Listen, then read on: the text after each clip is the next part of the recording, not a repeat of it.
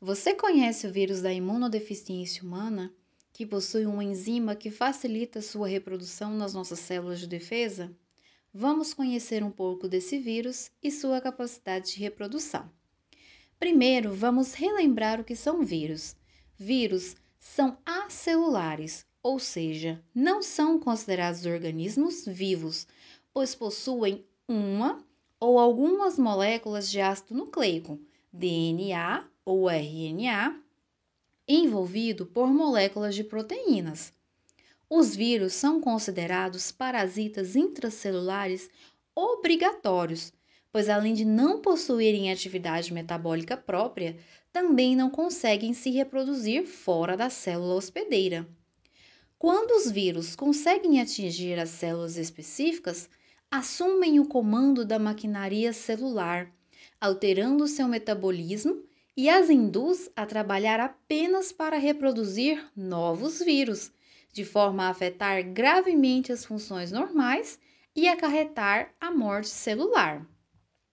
Os vírus possuem ácidos nucleicos protegido por um envoltório proteico chamado capsídeo.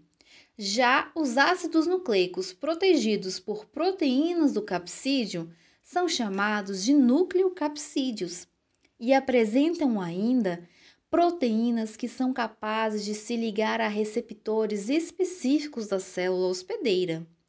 O HIV é o vírus da imunodeficiência humana. Classificado como retrovírus, que infecta os nossos linfócitos T, as células responsáveis pela defesa do nosso organismo contra agentes estranhos. Além dos linfócitos, existem outras células de defesa que auxiliam na manutenção da homeostase celular. Um retrovírus é um tipo de vírus que possui RNA como material genético e apresenta dois envelopes: um maior que fica fora da célula e um menor que fica inserido na membrana celular. Duas capas protegem seu material genético e esses vírus contam ainda com algumas enzimas, entre elas a transcriptase. A transcriptase, ela consegue reverter uma fita simples de RNA em DNA, ou seja, ela forma um filamento de DNA a partir de uma fita de RNA molde e assim é capaz de incorporar a célula hospedeira. Mas como assim? Quando o vírus adentra o organismo do hospedeiro, deteriora as células de defesa. O nosso sistema imune é formado por células e órgãos especializados que promovem uma resposta rápida diante da exposição a antígenos, que são substâncias químicas capazes de gerar uma resposta imune, ou ainda quando identificam a presença de células com alguma alteração como no caso do câncer. Lembra que citei que esses vírus apresentam um envoltório?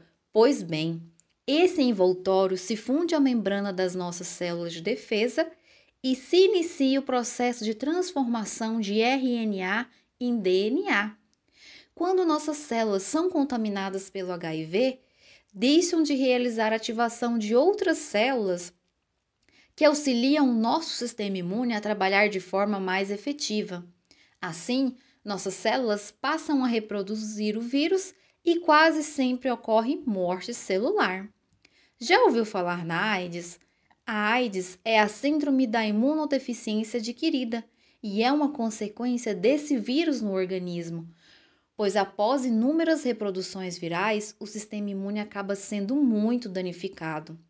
E essas reproduções acabam por dificultar o trabalho do nosso sistema de defesa, que acaba ficando enfraquecido, ou seja, uma severa imunodepressão, aumentando a susceptibilidade do organismo a doenças infecciosas. Assim, o indivíduo pode morrer em consequência de doenças infecciosas secundárias.